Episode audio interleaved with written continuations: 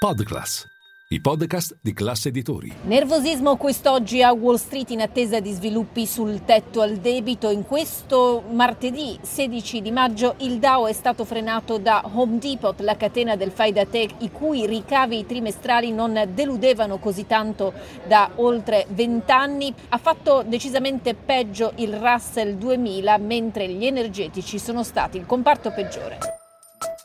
Linea mercati. In anteprima, con la redazione di Class C N B C, le notizie che muovono le borse internazionali.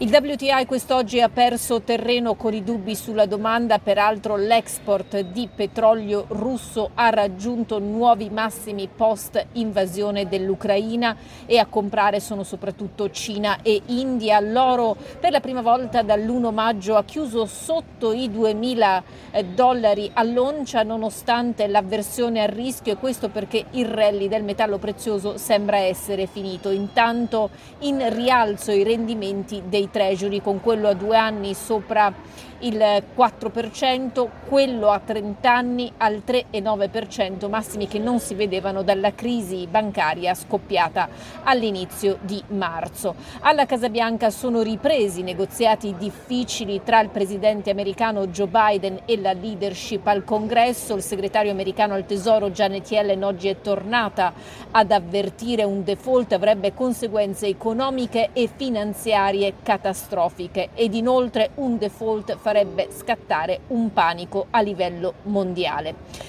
Dal fronte macroeconomico, vendite al dettaglio ad aprile cresciute sì per la prima volta da gennaio, ma sotto le stime degli analisti. Il rialzo mese su mese è stato dello zero virgola quattro per cento. Intanto altri speaker della Federal Reserve sono suonati falco. Oggi è toccato a Loretta Mester e Tom Barkin, che hanno fatto capire che nel caso l'inflazione dovesse restare alta o addirittura accelerare, allora non ci sarebbe alcuna barriera per alzare nuovamente il costo del denaro. Quanto invece agli appuntamenti di Capitol Hill, due in questa giornata, la prima audizione al Congresso dell'amministratore delegato di OpenAI, la società dietro a ChatGPT. Sam Altman ha detto ai legislatori che è fondamentale avere una regolamentazione, ha descritto i rischi associati all'intelligenza artificiale generativa e anche alle sue possibili conseguenze negative sulle elezioni, e detto questo ha anche descritto eh, come secondo lui eh, questi strumenti possano aumentare la produttività, modificare il modo in cui lavoriamo in modo migliore. Ha ricordato che chatbot come ChatGPT sono strumenti e non creature, ecco perché aiuteranno a migliorare il nostro lavoro. Sempre al Congresso, audizione dell'ex numero uno di Silicon Valley Bank e del cofondatore di Signature Bank, due banche fallite appunto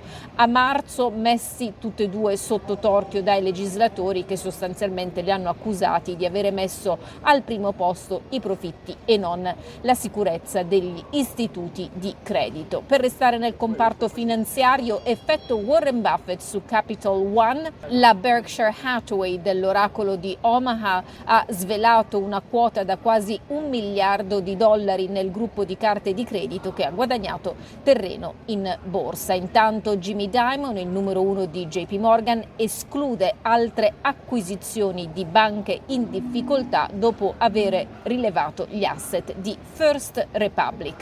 Quanto alle altre storie societarie degne di nota, tonfo in borsa per Horizon Therapeutics dopo che la F T C americana ha deciso di bloccare le nozze da circa ventisei miliardi con Amgen. Attenzione all'assemblea annuale dei soci di Tesla, mentre invece Google Eh, si prepara da dicembre a chiudere gli account non utilizzati da oltre due anni, e questo anche per evitare rischi e possibili intrusioni informatiche.